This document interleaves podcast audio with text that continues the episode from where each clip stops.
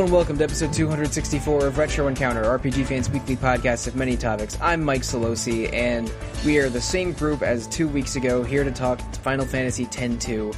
Uh, so, part of e- Team EMP, alongside me, is Peter T. Hi there, Peter Triezenberg. Uh, back to talk about more of this Girls Gone Wild nonsense. and uh, last but not least, Eva P. Uh, Girls Gone Wild. Uh, oh god, this will be this will be interesting. This will be fun. Maybe I, I don't know. Maybe girls gone mad, irresponsible, but I'm I'm not sure we've quite hit gone wild territory because if anything, that I mean, I mean, the men are equally guilty of of wardrobe malfunctions in this game. I mean, it's Yeah, I feel like brother. I feel like brother wears less clothes than Rikku. I mean, this is basically Paris and Nicole get jobs. Like, if more so than that. I mean, I made the I I, I made the comparison of brother to that uh, Dan Aykroyd's SNL character in the previous episode, but at least Dan Aykroyd was more sensibly dressed. Um, That's saying something. mm-hmm. But yeah, so yeah, we're back for with FF10 too. Uh, all three of us have beaten the game in the past couple of days, and I I wasn't really sure what to expect. I mean, I, I thought that the first couple chapters were sort of a flimsy main storyline with a lot of side content and uh, and optional quests, and I feel basically the same now. Um, the I, I think that uh, my my sort of instant reaction after beating the game was that uh, somebody at Square Enix, some executive or some store or some writers, wanted to make a sequel with Yuna, wanted to incorporate a uh, like music videos with Yuna sitting with sorry with Yuna singing, and then after that a giant like like a, just a giant void of of nothing else, and they sort of filled in the gaps with all of these mini games and side quests that I mostly. Uh, mostly did not love, but we can get into the specifics of that. Uh, uh, Eva, this is also your first time playing FF10 too. Um, what what were your sort of um, general feelings after beating the game recently? Uh, it was it was a game. Um, I liked the I liked chapters three through five a little bit more than I did chapters one and two. It's it's I, I I don't I don't hold a lot of uh, a lot of positive feelings about it. They tried to do some thematic stuff at the end.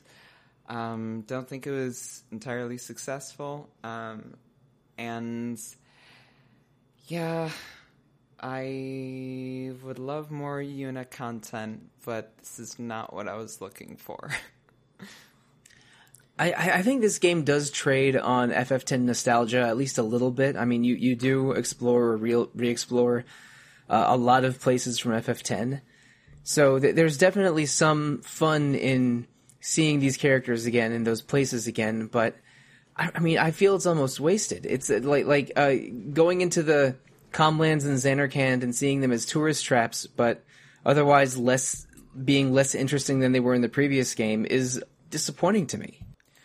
Uh, I think what I think this, and I think I may have, or one of us may have brought this up in the previous episode, but like they could have done a more sort of Majora's Mask thing in terms of the reuse of assets under kind of a kind of a short period of time for development, and made something strange and kind of you know that would become a cult classic and eventually a full classic in years to follow. Um, but they didn't they didn't quite do anything interesting with these with these assets. I don't think. Um, it's Yeah, and, and, and but but more, I think maybe worse than that is the new things that they do add. I just couldn't give a damn about any of them. Like I, I think I think Paine is actually pretty cool, and having her as sort of the, uh, the the the straight man performer to the much more animated Rikku and and more easygoing Yuna is is sort of funny. Um, and uh, and and she has cool hair and cool and cool costumes, but other but, but like I I hate Nooj and Baralai. I hate LeBlanc maybe most of all. Uh, Yeah, Le- LeBlanc. The LeBlanc Syndicate is like they're terrible characters.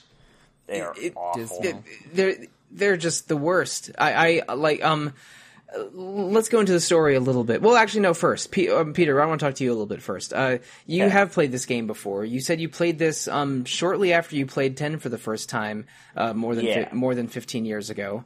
Uh, but so, how does your nostalgia for it from when you first played it reconcile with your more recent playthrough? Okay, so I mean, the first time I played through 10-2, like you said, was right after I beat 10, and I think at that point I was pretty done with Spira. Like I had, you know, I'd gone through the same zones and fought the same enemies, and I was kind of just trying to get through it. Um, so uh, when by the time I hit the final boss, I was pretty severely under leveled and was hitting a brick wall. I still beat it, but it was like touch and go. Um, and then I was like, okay, well that was fine, I guess, and then I didn't really think about it again. Um, playing it again now, I'm a little warmer towards it just because I did make a bit more of an effort to stop and smell the roses. Um, we have talked already about this game's problem with signposting and how easy it is to miss content. Even the content that the game has that I think is interesting, like the Crimson Spheres and all that stuff, um, is kind of buried beneath this. This, it's just, it's just, it's just hard to find. Um, it's not clear what, what you need to do. But I did make a point of doing some more side content, making sure I was I was actually severely over leveled by the time I made it to Vegnagun this time. I was in the sixties. Um, Yeah, I, I was basically right at level fifty. The uh, the um, enemies in the last area and the last couple box bosses had me gain a couple levels, so I think I yeah, I think I finished level 52 or something. But the uh, it, it, it's weird. We did talk about side sign posting and the completion percentage thing at length in the previous episode, but it merits revisiting. Um, nowadays, especially in like say an open world action game, we're used to checklists. We can uh, like it, it's pro. Um, I mean, I, I don't know every single game both of you have, you have played, but I'm imagining that it's normal for us to go to like go into a new area in a recent game and there will be a checklist of activities or things signposted on a map or at least direction over what activities are available and can be done yeah. and uh, games games nowadays are terrified you're going to miss something. Mm-hmm. Like, but in, in in older games there was uh, you know some games delighted in having secrets and uh, eva you were on um, episodes about tactics ogre let us cling together with me uh, several months ago and there are so many weird secrets in that game and esoteric means of unlocking and uh, and and crazy stuff hidden behind curtains and you could you could like practically hear matsuno clapping his hands with glee when people are asking how complicated it is to unlock shaman in that game And it But- certainly is. Yeah, but FF10 2 has this weird in between where they hold this completion percentage over your head. Everyone knows that completion percentage is important. They uh, getting end game scenes and uh, and and. Uh, and, and, and, and like the final j- uh, job in the job system and a lot of other things are locked behind completion percentage. But then they don't give you a list or they give you a list with with several items on it being invisible. And it's it's not communicated what adds to percentage and what doesn't. Yeah, and so it's it's in it's impossible to get everything uh, in, in a blind play uh, in a blind first playthrough i feel. Or like i there- impossible. You you there you, is- you need to follow a guide and most of the guides for this game that i saw are very conscious of com- conscious of completion percentage and guide the player intending for 100% completion Yeah, you can't even um uh like like there's nothing to indicate that you need to go to that to go to the Den of Woes entrance in chapter one before you've even had the cutscene that introduces it to get the first Crimson Sphere. There's nothing to indicate that you need to talk you need to go back to Guado Salam in chapter three and talk to Maechen in order to unlock the good ending. Like there's not there although these things are not clearly indicated to the player. And while to an extent I do appreciate games that have secrets and and um and are willing to like maybe, maybe and encourage people to find their mysteries, I think that can be interesting. But in this case, it really is. It's just frustrating. Like I feel, I feel like I, I feel like there's no way I could have. I don't know how people figured this stuff out. i mean You know? Uh, I would say that games like Demon Souls and Dark Souls are a sort of a new genre that evolved um, around 10, 11, 12 years ago. And Souls likes as a whole genre are about discovering secrets and uh, and Yeah. and um and like discovering hidden lore and hidden things that are not clearly communicated and you know create a very high risk form of exploration within themselves. And there is fun and and even a thrill in uh in uncovering secrets in games like these, whether it's a Souls like Oh, yeah. or an RPG. But but Final Fantasy X two just executes it so poorly. It it uh, it has these secrets and makes the secrets important, but the secrets are all stupid.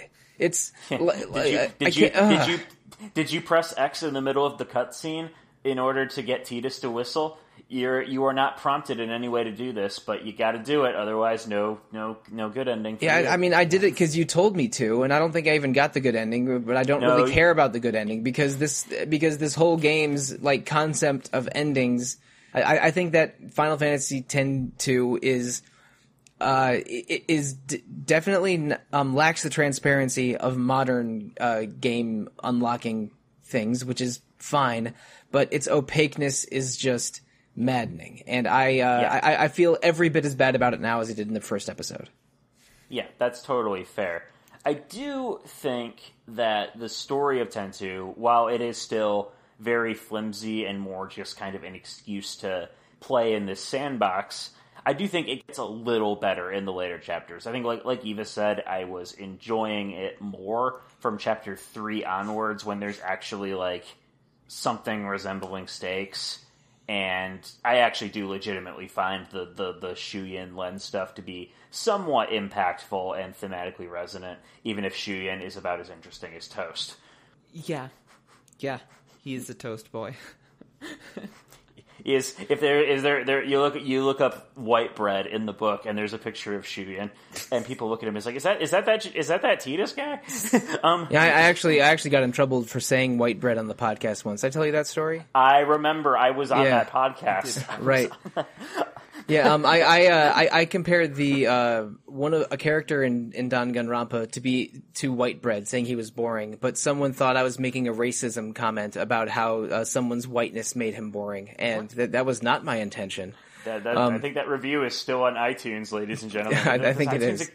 Does iTunes exist still? I don't even know. What is technology? It, it, Um, it might it might be Apple Podcasts now. I'm not I'm not sure, but I I agree that the Shuyin lens stuff isn't terrible. But I have I have seen ten versions of that story before. Oh, the there there were they were lovers from a previous age. The uh, lingering hate or grudge of one of them is creating all kinds of problems. And oh, there's a world-ending super weapon. Sure, it, it's uh, like, like I have I have I have seen all of these things in other RPGs before, and they tell us like so so little about Lenne and Shuyin it, that they like. I, I don't feel like I have any connection to an, either of them. I think it's kind of cool that the dress sphere you get at the very beginning beginning of the game has the memories of this uh, singer from a thousand years ago in it, and that sort of gets some of the conflict rolling for the rest of the game. I think that's actually a neat concept, but uh, Yeah. like like a, a callback from chapter say one to three to four to five that but li- like I, I didn't care about Shuyin and Lenne by the end of the game. I I I uh I, I thought it was a weird choice that Shuyin is possessing Baralai, but I mean, how did Baralai, Gippal, and Nooj even get there? Like like why did they disappear and suddenly become embroiled in the far plane? Uh, Well, did we, if if you, if you remembered to get all the stupid Crimson Spheres, maybe Oh. we would have found out. Well, I don't I know. sure this didn't. game sucks. This game's anyway. But Nooj, I, I think I don't know who this Nooj is. Do you, do you mean Nuji Wooji? Oh boy, Can yeah. you- I, I think you- I I I don't remember if we mentioned this on air or not, but before the podcast, I, I mentioned. I mean, the of all the new characters in this game, I might like LeBlanc and her two idiot boys the least. They, they it is um like having a recurring comic relief enemy, fine, but when uh, I mean LeBlanc is both is is both like sexually gross and personality wise gross, and I just wish she wasn't in this in in any video game. It's ugh. Yeah, she's like she is an incredibly cringe character, both in that the game is itself is cringing at her, but it's also like really mean spirited about it. Like, haha, middle aged lady thinks she's hot and likes this guy. How hilarious! Ha ha ha! Also, she's the most annoying person in the world, and her two sidekicks are even worse. Like, yeah, it's every scene they're in. I like I, I just shut down inside. It's like, mm, I don't hate the rapport between Nooj, and Gippal, even though we don't get very much of it in the with it uh, in non side questy content. I think their shared history with Paine is a little is kind of interesting, and I do like the idea of Spira splitting up into multiple factions and that kind of being resolved. Um, heck, I even like the I like the A Thousand Words scene. I love that song. I mean, but but for the for the entire country to splinter into factions and then uh, and then come back together because of a concert, and then the three leaders of the factions ending up all being uh, best buds from their military days. Is it's a, it's a, little, little convenient. It's, yes, a, it's a little yes, too it's a little too convenient, but also um just just seems to happen so quickly. And uh, like I, I mean, uh, having you know people be so moved by song that they lay down their arms is uh, is extremely Macross to me. Um, but it worked for children of men. yeah. But uh, but like I mean it's or did it? I I, I, I but you can sort of tell. I, I alluded to this at the beginning that the whole story is just to give Yuna two concert scenes and not two concert scenes as part of a story. I, I, I, think into, that, I think they and if you're yeah I'm sorry they, they, they wrote that song and planned that scene before writing anything about Nooj, Gippal, and Baralai. I, I truly Oh. believe that. Oh, I 100% believe that. I mean, and that that's one of the few parts of the game of this thing where the game actually has like an identity of its own that's like kind of like okay, I see where you're going with this. And these stories mirror each other. It kind of connects to Yuna's own feelings that she's working through regarding Tidus's departure. It's one of the reasons why I think the normal ending where she just says goodbye to him is better than the ending where he comes back to life. Because it's like, oh hey, look, there's something almost resembling a theme of moving on. and and if you have that good ending, I think, and I think this is like the worst sin of a sequel because, um, you know, with, with some games, they can, you know, they exist on their own, then they have a sequel. Maybe the sequel's not that great, but it doesn't diminish the original game. But with that good ending, I think it actually diminishes Final Fantasy X a little bit because you like because Yeah. that whole game revolves around sacrifice, and I think despite you know despite the the voice acting weirdness that they had to do for that, like I think it's communicated rather effectively. Like I when towards the end, you know, at the end of Final Fantasy X, I was like, there was sacrifice made in this game, and it's sad, and I am, and I feel for these characters right now. But if you kind of go back on that and retcon it a bit, um, it's not as impactful, and it kind of destroys your main theme of your previous game, um, which is really insulting in some ways. No, yeah, I, I agree, and it also, um, in a weird way, tend to almost seems to be rebuffing that theme. Um, Yuna gets this big speech before the final boss, like Nooj, just about ready to blow himself up. Which I mean, okay, a little extreme, but it also is a sensible plan if you're dealing with an unsent. But um, but then um, she's like, no, I don't want to do sacrifice anymore. That's uh, she literally says that sucks. Yeah. and.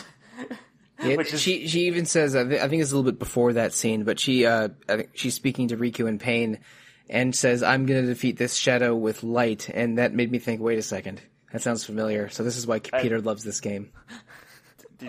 Oh, oh! I was. I thought you were making a Devil May Cry joke there. Oh no, well I, I could easily She make. it- wants to fill your dark soul with light. I mean, y- y- yes, but also Kingdom Hearts is light. I, I, I Yeah, think, yeah, I think, yeah. you, I think you, either joke works in this scenario.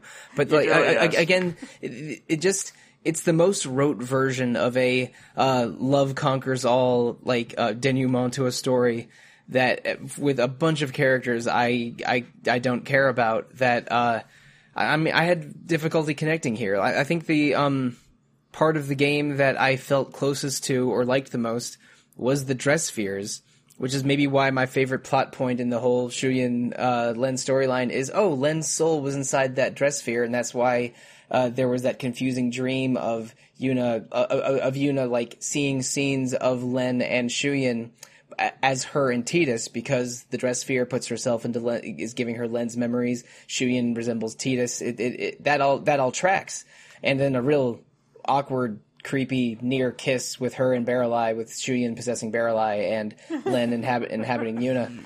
Um, that like it- uh, that's it's, it's a little gross, but the uh, the the, the new characters and story in this game, I don't feel were enough to hold the plot together. So they filled it up with side quests and optional content.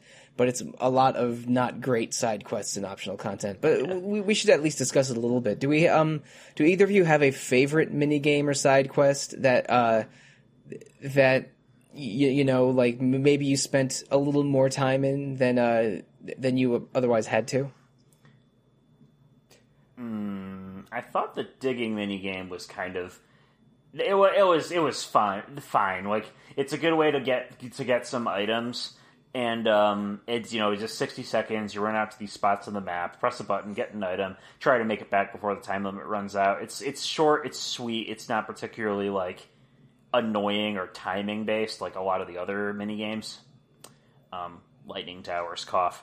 Um, I I I uh, uh, I didn't do any new Lightning Tower stuff. I I still I, I, yeah I started it, but I didn't finish it. I was like, nope. Yeah, I got um, I I cleared eight of them and then I fought I fought the bosses in chapter five that were surrounding them because I thought you had to do that to beat the game. Um, in, in chapter five, they, they, they give you a bunch of hot spots on the map, and I thought it was like the previous. I thought it was like chapters one through three where you had to clear all the hot spots to move on with the story. But that's not the case at all. This is this is just a completion thing. But um, Eva, was there a uh, a mid game or late game side quest that you uh, you sort of preferred over the others? Uh, no. um, no, not really. It was just kind of at at a certain point, like you know, and that certain point was when we recorded the first episode. I was like, okay, I think I've seen basically everything this game's trying to do, and I'm just going to do what I have to to get through the game. Yeah. Um, just to hit the credits for it. Um, and that was uh, so. yeah. I actually, um, I, I, the the um, there's a the tourism the tourism uh, rescue mini game in the Cavern of the Stolen Fayth, where Yojimbo is. Yeah, where Yojimbo is. That's actually not bad. Um, so because you know how it actually does tie into the we turned the Calmlands into a tourist attraction story. A bunch of people went like spelunking in the Cavern of the Stolen Fayth, and now there are fiends in there and Dark Yojimbo because Shuyin woke up all the Aeons um, so you have to go in, and it's this mini game where you have to go in, and it's kind of like um, uh, it's kind of it, it's, like, it, it, it's kind of a logic puzzle where uh, yeah, basically yeah, yeah, the, the, order uh, that you rescue people in uh, matters because people prefer different uh, being first in line versus last in line or how or how large the crowd is. So the, there is a there is a way to rescue everyone in uh, one in I think like I think like the first like 12 in one step and then the last couple in a, in a second step is the most efficient way. But there's a, uh, basically rescuing people in a certain order will get you, um, will let you clear the quest yeah. more efficiently. But, and, and that's not, that's not a bad conceit for a dungeon, but. It's not. Um, and it's also a good place to level up. And if you didn't, outright buy the Besaid emblem um for the to open the rest of Wakka's little cave. Oh yeah, because it's like it's um, like it's like ninety thousand gil or something, right? Yeah, which you can theoretically save up for in chapter one, but why the fuck would you do that? and and bring up um, Dark Yojimbo. Um, the Dark Aeons in this game, um, also disappointing because you know in the original Final Fantasy X, you come across uh, a Dark Aeon, and you're like. Eh, like when I was playing Final Fantasy X, I stumbled across one of them. I can't remember which one it was, and I was like, for me, oh. it was it was for me it was Dark Valefor trying yep. to return to Besaid. Yep, to, to, yeah. to, to do something. Yep, mm-hmm. that's exactly the one. Um, and I was like, oh, I am in over my head. This is a this is yeah. a bad mamma jamma right here. Um, and I will get yeah. my stuff rocked if I try to mess with Dark Valefor. um, the Dark Aeons that you come across in this game as just part of the main story um, were pushovers like I They're, they I are no so trouble. lame. I had no trouble. They are with them. they are normal bosses on the easy side. Right. Yeah, like I, I just a um Anima did her like big scary I literally pull you into hell attack and it did like 16 damage. Right. Like it was it wasn't even like, threatening. Like it's like woof. Um, the Dark Aeons. Okay, this is this is going back to ten real quick, but the Dark Aeons were actually an international edition Um, Correct. They aren't in the, they, aren't, they aren't in the original PS2 version. Yeah. Um, but So all, the- in, in all the remakes, they're there. So the origin in the original ten, you could go back to Besaid, get Valefor second overdrive, no problem. And that's that, that is a mean trick. that's all I'm gonna say. um, but yeah, the Dark Aeons in in ten two are just plot devices. They make you go back to all the temples and fight them, and then later you can choose which hole to jump into to go to the final dungeon. Which apparently, if you jump into all the holes, like you leave and then go back in, you eventually you get a garment grid for doing that. And I don't know who thought that was a good idea. I was curious if there was a difference between uh, jumping in uh, Besaid versus Kilika or something. But I think uh, it. I that- think it technically changes the starting path of the dungeon. Like, okay, yeah, that makes sense because a- you are sort of descending towards a center via like uh, via like stepping stones. So that makes sense if you just like go down a different part of the circle. But uh, I, I- and uh, and you fight a couple of the Dark Aeons in that final sort of path to the core setup of a dungeon, um, in- including Anima. But the for, for me, um, my, my favorite part of this game was the job system, and uh, the most fun I had was experimenting with the job system. So maybe by extension, my favorite part, my favorite optional quest in this game was the creature arena, uh, because. uh, Like that, that was a pretty good way of leveling up. They set up an, an, some normal, like sensible arena challenges to unlock more arenas. Eventually, they get very ch- they get very hard, and you have to have a, a really devastating setup or uh, be very over or le- be at a certain level benchmark to handle them at all. Uh, the Dark Aeons aren't intimidating in this game, but Mega Tonberries sure are. Let me tell you. Yeah, the Tonberries in the in the creature arena will one shot you if you're not prepared for them, which happened to me. But in the creature arena, you don't get a game over; it just sends you back to the menu. So that's a, a, a real fun way to level up and get some decent equipment. And That uh, nice. That it- is nice. And then by the end of the game, I had sort of picked like I I think I uh, I had Paine max out Warrior, Yuna max out White Mage, Rikku max out Black Mage, and then equip grids or accessories to use those skills in other in other jobs. And at the end of the game, I was switching between, depending on the character, uh, Gun Mage, Psychic, uh, Alchemist as supports, and Samurai, Berserker, Dark Knight as sort of point attackers, and just and sort of just rolled with those six jobs the whole game. And I know that mascot's the best job, but uh, it's hard to unlock. And Lady Luck can be very powerful if you invest in it and uh, and use the slots right. But like having a pretty good job system where I was able to pick out a couple favorites was really satisfying for me, and I, I was having more fun doing regular fighting and leveling up and tinkering with jobs than any side quest or ma- part of the main quest, which Yeah, is and a I mean, little yeah. sad. I agree. I mean, that was yeah. I I was in getting in the zone doing that too. Like it's just that's just part of the fun. Where it's just like this is just a chill RPG. Level up your jobs. Yeah, I I found that to be the most enjoyable too. But like you know, what can we say? We're like JRPG grinding piggies. like we, Yeah, no, yeah, Yeah, no, right, like, so like, it's all, like- like all three. I mean, we work for RPG fan and all love RPG grinding at least to a degree. Hell yeah. uh, so, so like, so I like, just I will run on that treadmill for one drop of dopamine. Guys. Yeah, yeah. the- But I mean, the the RPG part of this RPG is sometimes fun, but I, I think that is just structurally and content wise.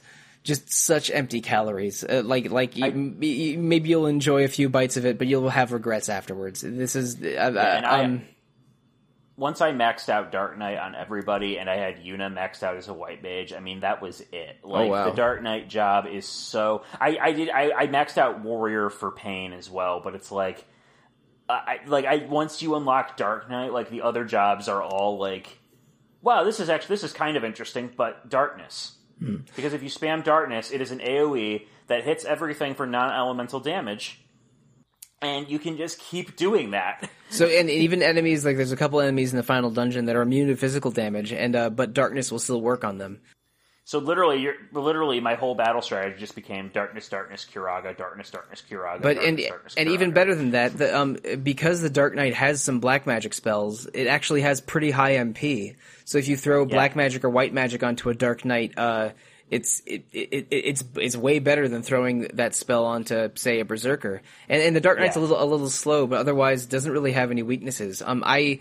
Uh, I love the samurai attacks, uh, sparkler and fireworks. I think they deal like seven times regular attack damage.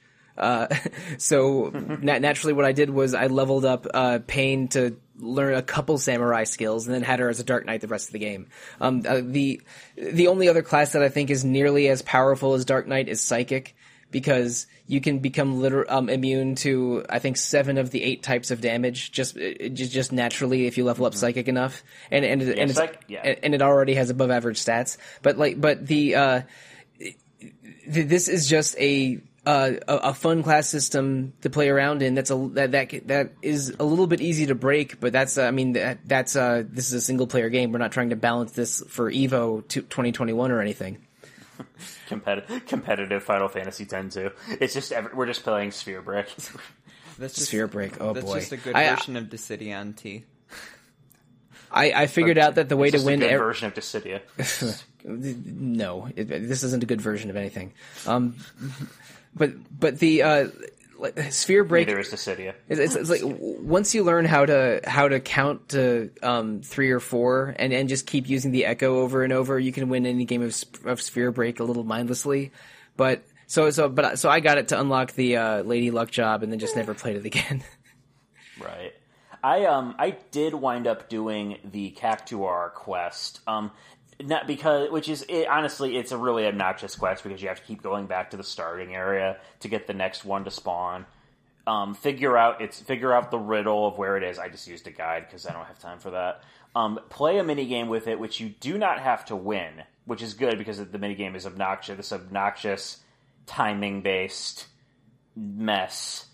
Um, but at the end of it all, you do get some pretty sweet rewards, and um, one of the game's super bosses, um, Angra Mainyu, who is harder than Vegnagun. I'll say that it's not the hardest boss in the game. That's um, I think its name is Major Numerus and Trema are the two like super super bosses in the big optional dungeon. But um, Angra Mainyu is a, is a, is an okay fight. It's just a big tough fiend with um two little appendages it can revive. Um, and it gives you a ribbon when you beat it. It also has the funniest um Final Fantasy wiki description because I was looking up tips on it, and the the first paragraph is like, "This is one of the few creatures in Final Fantasy X-2 that is not a palette swap of a Final Fantasy X enemy." And I just died. Because um, Manu is a. Uh, I mean, I mean, th- th- that's the classic eyeball Ahriman boss, right? Uh, I th- I think it, it, it's not that's not what it looks like in this. In this, right. it looks like it, in this it looks like your ship, the Celsius, but with like skulls all over it. Um, it is still a cool fight, but yeah, no, I, I think Ahriman. I think it's from the same mythology that Ahriman comes from. Yeah, well, Ar- I I- yeah, but Ahriman is a is a sort of a uh, a, a devil figure in Zoroastrianism, and uh, but but then the the sort of Final Fantasy eyeball with bat wings uh, version of Ahriman was one of the final five bo- one of the final bosses before Cloud of Darkness in Final Fantasy III, and I thought One of the most Angra Mainyu. annoying- Yeah, I thought Angra Mainyu was a version of Ahriman or a palette swap of An- Ahriman uh, because Angra Mainyu in Final Fantasy XIV is exactly one of those. It's a it's a it's a raid boss in the Crystal Tower set. I hated that boss. Yeah, it's it's, it's a you, you should watch a video of that one before doing it. It's a it's a little I- it's it's it's a complicated one. But the Yeah. but uh so uh, so yeah th- that made me slightly more interested in the Final Fantasy X-2 post game. But then I remembered everything else I went through, and I'm not interested anymore. Yeah, I mean, it's not like I- would I say it's worth going out of your way to do it? Not really, but I wanted to be leveled up enough for the final boss. I wanted the ribbon without like calibrating lightning towers. Um, there is another one in the Bevelle Underground which you can you you have to you have to solve that puzzle in with the rotating um Towers. up the towers. Yeah, that you, and get you- all the you way have to fight like eight bosses in a row to get the rib- ribbon at the bottom of the well. Yeah, right. And you've got to do it a, a certain amount of time so the platforms um, are in the right spot. And also don't accidentally reset it like I did because then you have to do it all over again. but um, Great. um, but but you know, but status elements in RPGs are like the bane of my existence. So I was like, ribbon, ribbon, good. I want ribbon. Yeah, this So game I has got- a, this game has a lot of status ailments in it, and uh, and sometimes if you run into a boss that can petrify or stop you, you're you're cooked. And uh, but uh, but fortunately, I don't think any of the um, main bosses in the story leaned hard into status ailments because that, that that could have tripped me up, but uh, but didn't because I did I didn't have a lot of status protection equipped. But uh, there's a lot of status ailments. Um, Uh, the the Marlboro like, pointless. yeah, the, the Marlboro bad breath can put like you know nine icons next to you if it lands. Any in any in any Final Fantasy game, Marlboros are just the bane of my existence. Like they were the bane of it Yep. in Final Fantasy X in the um like in the final dungeon before you That's um, right. Yeah, I remember. I remember dealing with them. They're so rough. Cuz yeah, like oh, yeah, they're really rough and basically I'm just I'm just scarred now. So whenever I see a Marlboro in any Final Fantasy game, I'm like Please stay away from me. I, I don't want to do this. It showed up in it showed up in the 16 trailer. Just like not again. No. Yeah, yes. Oh my god, I saw that and I like I I shuddered a little bit. I was like, "Oh, I don't know about this, guys." Oh, uh, an- another bullet point on why Dark Knight is the best class in the game. They have uh, they they can equip skills to be immune to stone, curse, and death, and, and instant death. Yeah, that does make them a lot easier. And since their um their main attack again, darkness, um, they don't need to. It's not a physical attack. It's not really a magic attack. So silence and blind don't affect it. Um, so part of the strategy for Angra Mainyu is having one of the ribbons on your healer, and then just having the other two Dark Knights be up and just keep, don't bother healing them because they'll be fine. um, and that's it. Like that's the strategy. You just stay alive, spam darkness. I mean, I, I mentioned the six jobs that I like to use in this game. I had each character sort of main three or four of those jobs, plus the plus uh you know Yuna had White Mage, Rikku Black Mage, and Paine Warrior. I would just have them uh cycle through their uh their entire um sphere uh what, what, gr- um, garment grid at the beginning to get whatever bonus was attached to the grid and like you know Yeah. maybe cast haste on themselves or big guard with gun mage al- along the way. So after you know a bunch of quick change artistry for about two minutes they all had buffs they all had boosts they were in their ideal class and they just annihilated every boss battle. It was it, it, it was fun to a degree but a little bit um you know, uh, like the, the idea of taking all of this weirdness from uh from from this job system that was fun to tank around in into an endgame challenge, either with the endgame boss like Angra Mainyu or the highest levels of the creature uh, creator Coliseum, like like that's fun. But so much of the rest of this game isn't fun that I'm not interested in revisiting it. Yeah, Yeah, no, I yeah. yeah. I I only basically means yeah. Yuna, I had her. The only jobs I really did for Yuna were songstress, um, festivalist, and white mage. For Rikku, I did festivalist and black mage. And for uh, Paine, I had yeah, warrior. at, and at the end of the game, Actually, I had like Yuna as a gun mage so- and Dark Knight uh, mostly. It's a fun one. Yeah. um, Rikku as an alchemist, or if I wanted to her, make her a full attacker, uh, a, a berserker actually, and then um, and then Paine switch between mostly Dark Knight and Samurai. But uh, you know, they actually made berserkers pretty fun in this game. The, uh, the oh, oh oh and, and all three women I had as the psychic class because just, if I didn't know what to level them up in, I just made them psychic for a while because it's powerful and requires a million AP to max. And uh, And the, the costumes are cool. and the Like, costumes are love- cool. Yeah, I, I love you. I love Yuna's psychic design. And, and you know they, they did put some effort, effort into these costumes because they are uh, outlandish and, and sometimes interesting. And I think almost every character has a unique victory animation in every job. So Yeah, uh, unique, un- unique animation and unique quote. yeah, so we're talking sixty to seventy unique animations, and uh, with some of them getting pretty crazy. Like like they all have breakdance moves into like a kitty cat pose for their for their berserker um wins and it's it's like and it's like we, we almost made a joke about this game doing some copy paste work from FF10 even though we know the work is more complicated than that but there was a lot of uh, a lot of character modeling and animating that went into this game. But but and I think this is a problem with both FF10 and 10.2. Uh, characters over animate a lot. Like they have giant herky jerky exaggerated movements even in regular conversations. Uh, Yeah, uh, like you can find videos of people um just mimicking the facial movements of uh or the body movement of Yuna and Tidus in a normal conversation in 10 and they look like crazy people. Yeah, I- Pro- Praz, Praz did that. I'm pretty sure. So, the voice actor. and and I think it's because this is these were early PS2 games where you know the Japanese developers were still of the philosophy of early 3D. We have to have big movements to like for characters to to stand out more, and maybe they were even taking uh, pieces from you know. Kabuki theater or something where there's a lot of very, very big movement, broad movement, um, like associated with certain emo- emotions or certain lines that, but it just looks, in 2020 where we're used to some pretty sophisticated 3D, uh, 3D character modeling and uh, a lot of sort of nuanced expression in video games now like going back to FF10-2's. FF10-2's giant mo- movements is a little jarring. yeah, oh man. It's the giant movements and the dead eyes, like that really get me. Where it's because it, it feels like it feels like an extension of like the SNES games, where you know you'd have them. There was a very limited range of what they could showcase in terms of emotion. Um, so they had to exaggerate it to the best of their ability with these, you know, little pixels. Um, and it just kind of feels like they like blew that up for the PS2 era, but they didn't fix the eyes. And so the eyes are just like the movements could be as big and flamboyant as you want, Monkey! and then the eyes are just it's like, like- God, I am so dead. It's.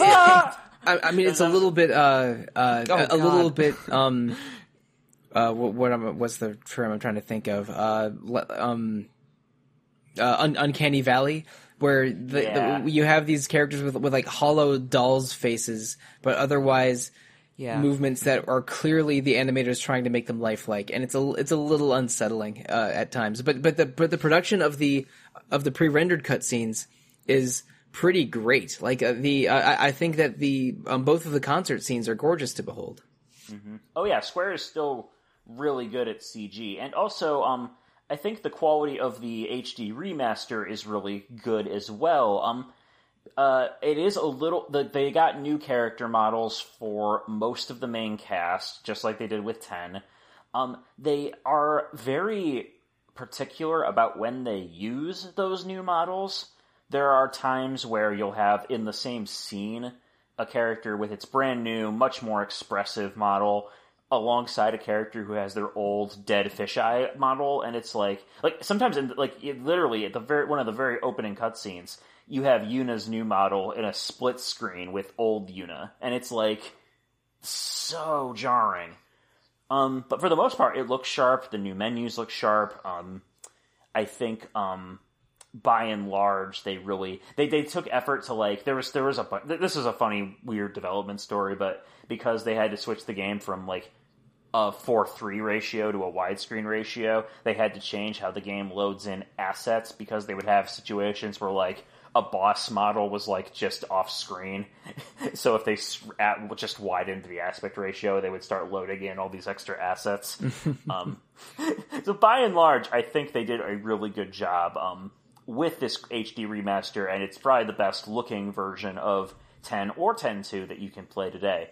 Yeah, I did still have a weird audio desync glitch during the final cutscene, and I'm not sure what's up with that. Yeah, um, um, I'm playing the PS3 version, which doesn't have uh, uh, uh, is maybe not quite as HD ready as the PS4 version, but it it, uh, it mostly looks fine. And I didn't, and I think I did run into desynced audio a couple times, but it wasn't it, it wasn't like chronic. Uh, and it, but uh, what was um, hmm, I'm, I'm trying to think of this this total package here. Like I, I think that I, I don't. I'm not sure I can recommend FF10 too. It's a weird playground with some with too many rides that might give you splinters. Y- y- you know what I mean? Like like like FF10 is FF10 It's like it, is is a it's like the old mm. rusty playground that might like give that. you tetanus, but it's the only. But if it's the only playground nearby, you're gonna send your kids to it. It's like those old cool wooden playgrounds that were built in the 80s and 90s, but they had to remove a bunch of them in the 2000s because they were they were falling apart and giving kids splinters. It's, it's Oh yeah, like, we had, it's like had Timbertown in Holland. yeah, Yeah, yeah, like, where I like, used to live. yeah, like um, FF10 is is that cool like tunnel going through the the middle of that wooden playground, and FF10 2 is the you know your memory of that playground uh, as you remove splinters from your fingernails. Also, you're a 20, 30 year old man, and you should probably get out of the playground. I was uh, I was working a little too hard to make that analogy work. I have some regrets. But the uh, but uh, um, there are good parts to ten too. Um, uh, we haven't really talked about the music a lot. Uh, those two pop songs are well produced and and fun, and uh, and some I, of the I honestly love a thousand words. That I, just, I think that song is really, really good. and um, um some and it has a lot of uh you know a, a lot of um a lot of funk, a lot of uh, energetic pop in the uh in, in the even things like the menu music and the uh, and the walking around the airship music and some of the design choices they they. I mean, I think they're mostly a little too silly, but they, they made uh, the Celsius is kind of a giant Bo- Bosozoku bicycle. Like if you, if you look at how the cockpit is set up, it's it has those giant handlebar handlebars that that brother wields, and it, and it, they, he revs it like a motorcycle, and uh, its two sort of forward wings are kind of like motorcycle wheels. I, I think they're making uh, it's a it's a Japanese biker gang joke. Uh, the way Is that what it's going for? Because I thought it was a lobster. I, th- I I think it's I think it's they're making fun of giant Japanese bicycles, uh, m- motorcycles, but that's uh. I, I, I could be off there, but th- this No, you could go. You're probably right. I'm just saying. I think it looks like a lobster.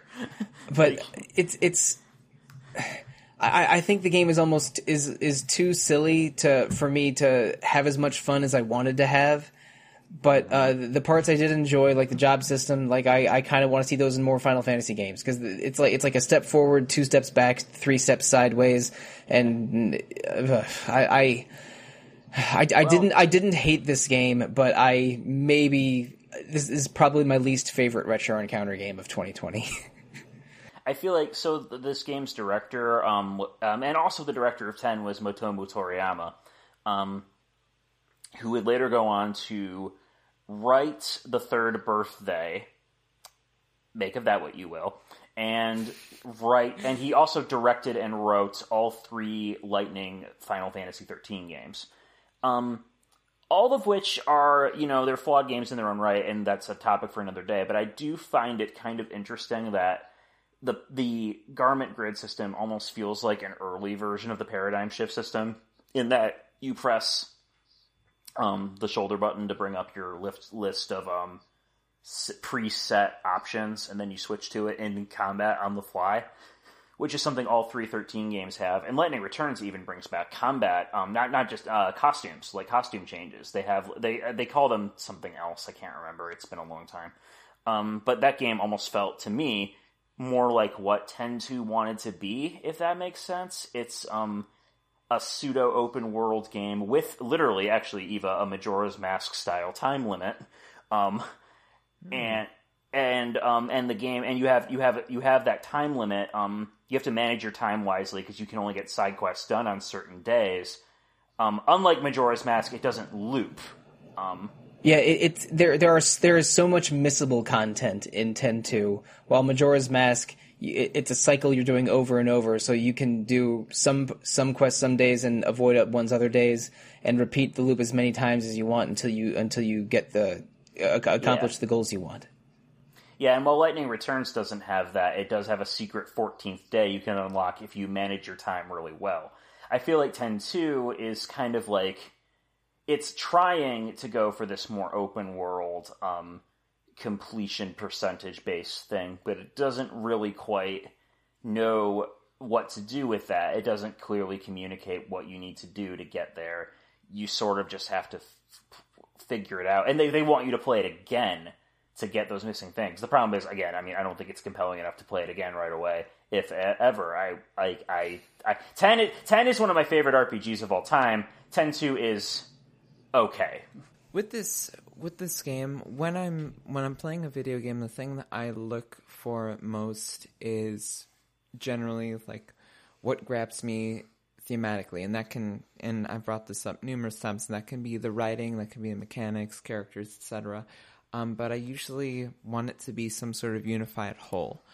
Um, and i think the biggest problem with final fantasy x-2 is that there are some good ideas, interesting choices that are made, um, but it never supports other choices that are made in this game.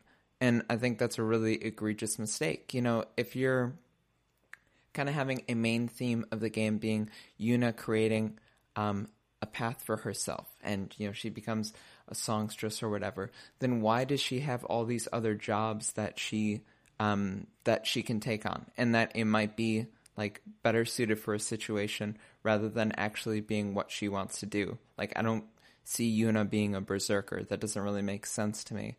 And I don't see Paine being a white mage, and I don't see Rikku being a black mage, but I still used her in that role because it was useful for the bosses. And so it kind of felt like it was betraying that.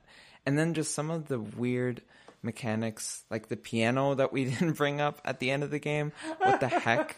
Why we- was can we- there? Why? Can we talk about how Vegnagun is entirely operated by keyboard? Like, I, Yeah, it, it's it's a church. It's operated by church what, organ. What?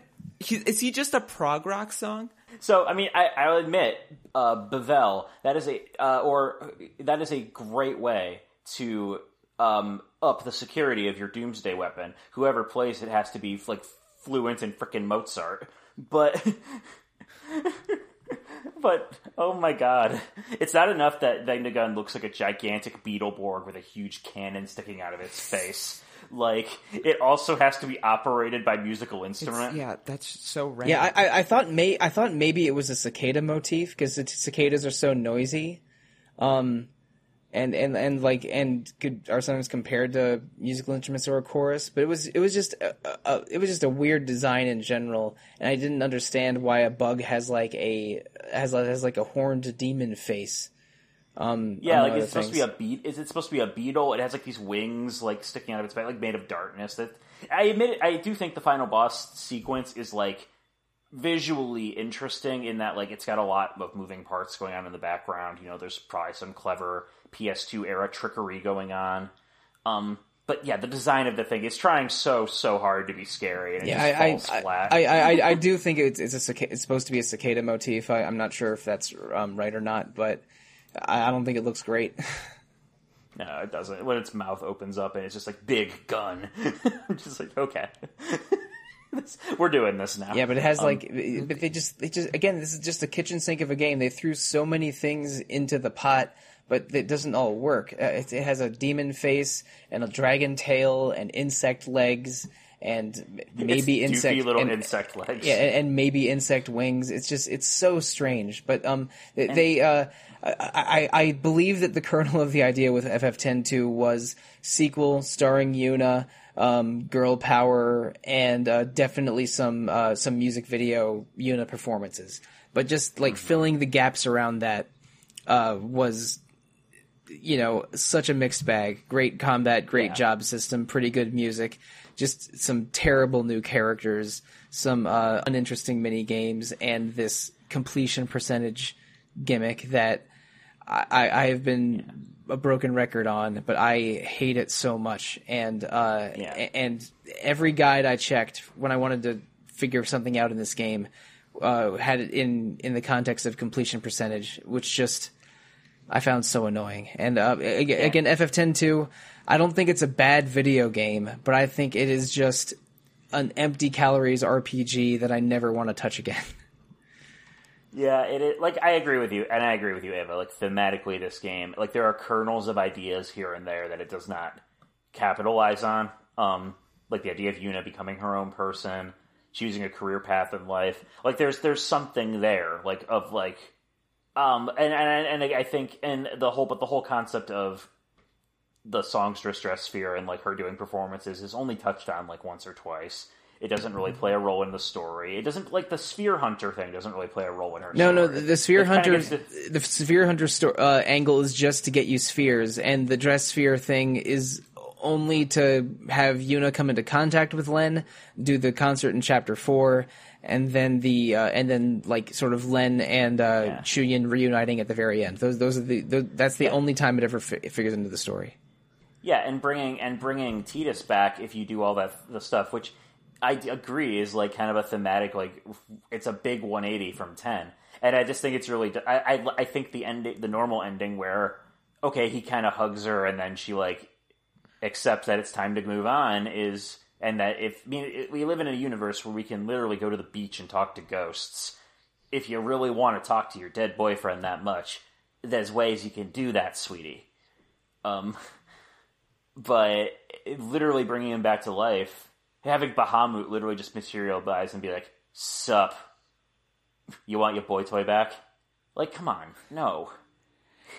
Yeah, and, and yeah, I, I, I wouldn't necessarily. I also wouldn't necessarily say that this is a quote unquote bad game because there's nothing about it that like really makes like it's it's not broken. Like, it's not it's not broken, and there isn't anything that makes me like contrary to what I said last episode about like the designs that was more of a joke that like it made me viscerally angry but there are some times where I've played things in games where it's been really upsetting. Like you know some of the things in Catherine very upsetting. But you know mm-hmm. there's hmm. nothing that's genuinely very like to my core upsetting about this experience but I don't think it really succeeds on the things that I was trying to do. If this was basically just like Destiny's Child, the JRPG, and you just followed Yuna around to do these different concerts in pursuit of peace or something like that, and that was more of it. Oh my god, would I be down for that? What if that? What if, what if that was the plot of Theatrhythm? Well, okay, th- that's that's almost the plot of like Sakura Wars, or at least some of them. But what if the Gullwings? really? What if the Gullwings were traveling players instead of sphere hunters?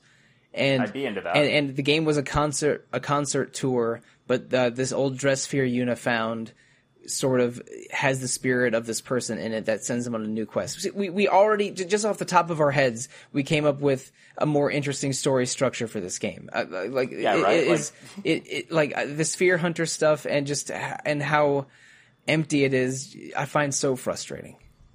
Yeah. I guess I just have to play Sakura Wars then, because that's that seems to be what I'm looking for. Um, Yeah, the I- new one. The new one has designs from Tight Kubo. T- Tite, Fuck yeah. it's it's Tite Ku- Tite Tite Kubo. I know. not- I'm sorry. I'm Tight Kubo. I'm s- Tight Kubo. I'm sorry. I was. I, I was a. I was I was I was a wee I was a weeb in high school. I don't know how to pronounce any of this stuff. Um, but yeah, well, yeah, well, Tite Kubo is the uh, author of the manga Bleach. He is doing. Uh, uh, he was quiet for several years, but he did the character designs for the new Sakura Wars and is working on a new series called Burn the Witch. Which is canon to Bleach. Yeah, weirdly, I'm I'm not going to try to understand uh, It's, advanced. it's Bleach like the stuff. London division of the Soul Society. I love it. I'm, I, I, I'm The art sorry. is really cool. My mid 2000s weeaboo is showing. I apologize. But yeah, it's anyway. Soccer Wars is like the good version of Final Fantasy X too. Well, I'm not sure if the new one's good, but the uh, um, it, I heard it was good. It, it, it it was was uh, it was five games for uh, from the, sort of in between the Saturn PS1 era to the uh, to the PS2 era, and the the fifth one did come out in English as uh, as Sakura Wars So Long My Love. Um, the, the, in Japanese the series called Sakura Taisen. But yeah, but, but that's about a a like uh, a group of tra- traveling players that fight mecha battles in in between songs. Um, uh, they, they, they, already, already better. they are, they- and they uh, they they definitely have their fans. And one of the famous um, uh, Segata Sanshiro commercials in Japan was for was for I think Sakura Taisen two. I'd have to I'd, I'd, I'd have to check a list to um, confirm I that. think, But I, I think I tr- I think I tricked my ru- old roommate into buying um, Sakura Wars five, and he never forgave me. yeah, that was I, that was a PS2 game. Was, I, I think it might have had a Wii port as well. I'd have to. It's, yeah, it had a Wii port. Okay, yeah, yeah, I- I think I- a Wii in the dorm room.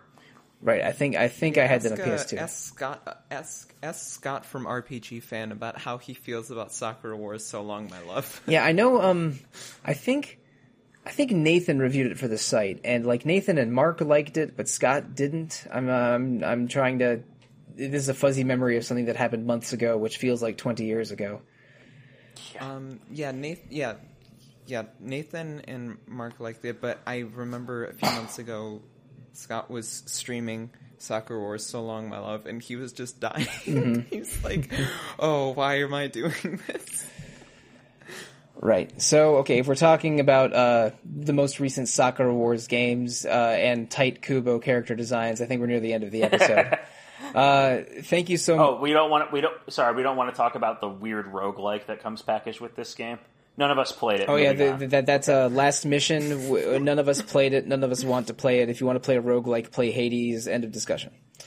Yeah, Hades is great. But speaking of Hades, Hades is developed by Supergiant Games, and we are doing uh, a special Supergiant Games month in December. Uh, three episodes, one each dedicated to Bastion, Transistor, and Pyre, uh, coming in December. Uh, I love all three of those games to varying degrees for for different reasons, and they're gonna it's gonna be really fun talking about them with uh, some retro encounter panelists.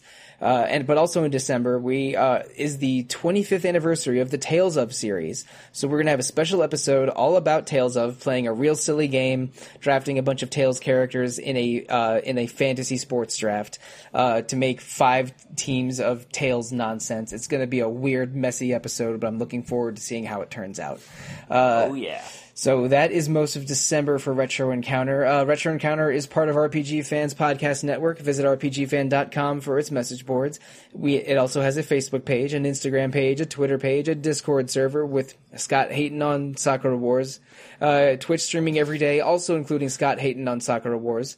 Um, and uh, RPGFan also has three other podcasts: Random Encounter about randomness, Rhythm Encounter about RPG music, and Phoenix Edge, which is also a weekly podcast mostly focused on current events. You can review Retro Encounter or those other three on iTunes or Google Play or Spotify or however listening venue you use. Give us feedback, uh, send some emails, all of those things. Uh, go on the Discord and try to convince Scott that Soccer Wars maybe isn't so bad. But uh, if listeners, if you want to reach us individually, let's tell them how to do so. Uh, starting with you, Eva. So you can find me on RPGFan's social media, you know, general stuff on Twitter and Facebook. And you can find me on my personals on Instagram, Twitter, and Discord as at Eva Lease. And Peter. Um, as always, you can find me on Twitter at I Have Fury.